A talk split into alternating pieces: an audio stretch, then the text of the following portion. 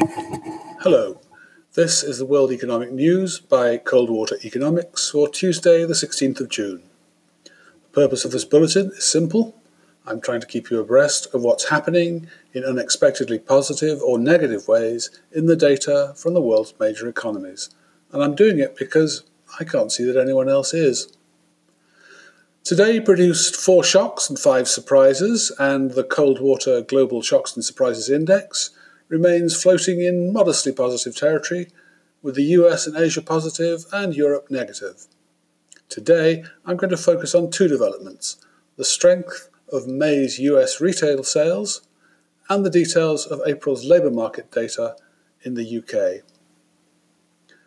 May's retail sales data in the US was sharply better than expected, with total sales up 17.7% month on month Auto sales up 44.1% month on month, and sales ex autos up 12.4%. Generally speaking, the various state by state lockdowns started in late March and have been released at different times in different states, with the earliest in mid April, whilst others are still intact. May, then, represents a step back towards normality and there is some evidence of a release of pent up demand previously frustrated.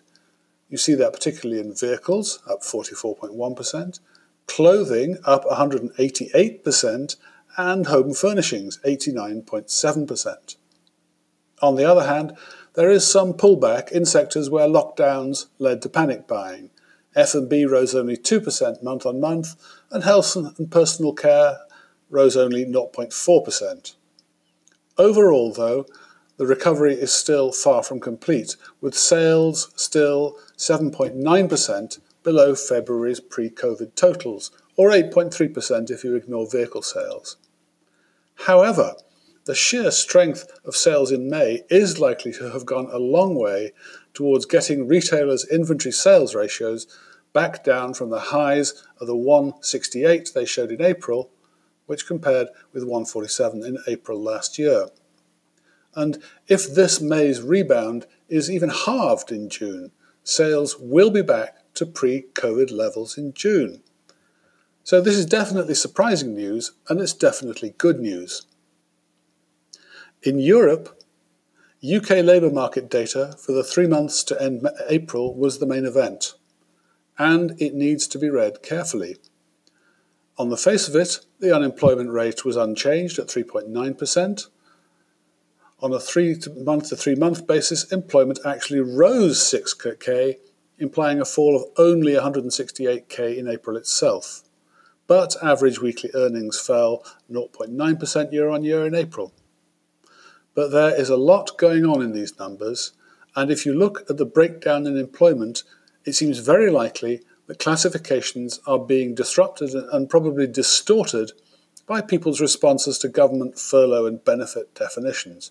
For example, the fact that employee numbers rose by 168k quarter on quarter, while self employment fell 131k, it probably owes a lot to the more generous support offered to employees than to the self employed. It paid to reclassify yourself.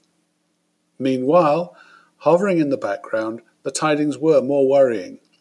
Three aspects simply recorded the negative impact of the lockdown and the extension of government social benefit support. Total weekly hours worked fell 8.7% quarter on quarter and fell 8.9% year on year during February to April. Experimental data from the Treasury pay as you earn tax returns found a fall of 612k, or 2.1%, in the number of payroll employees comparing May with early March. And the number of people claiming benefits rose from 1.2 million in March to 2.8 million in May. In neither cases should these be taken as clear evidence of dramatically rising unemployment, but rather responses to government efforts to mitigate the income aspect of the lockdowns. On the other hand, the number of vacancies fell 165,000, or by 25.7% on the quarter, to 476,000. Now, this is a measure which surely represents a dramatic deterioration in the market for labour. and now the number of vacancies in the UK is equal to only 48% of the official jobless total.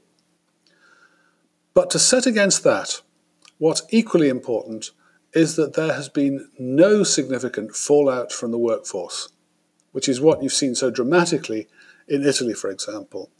The inactivity rate rose only 0.01 percentage point to 20.5%, and the employment rate fell only 0.1 percentage point to 76.4%. If these keep, ratios keep steady like this, then it's a good sign because it suggests that so far there's not much of that feared scarring um, to be seen in the UK labour markets. Well, that's it for today. As for tomorrow, the main events are likely to be Japan and Singapore trade data for May, EU new car registrations, and US housing starts and building permits.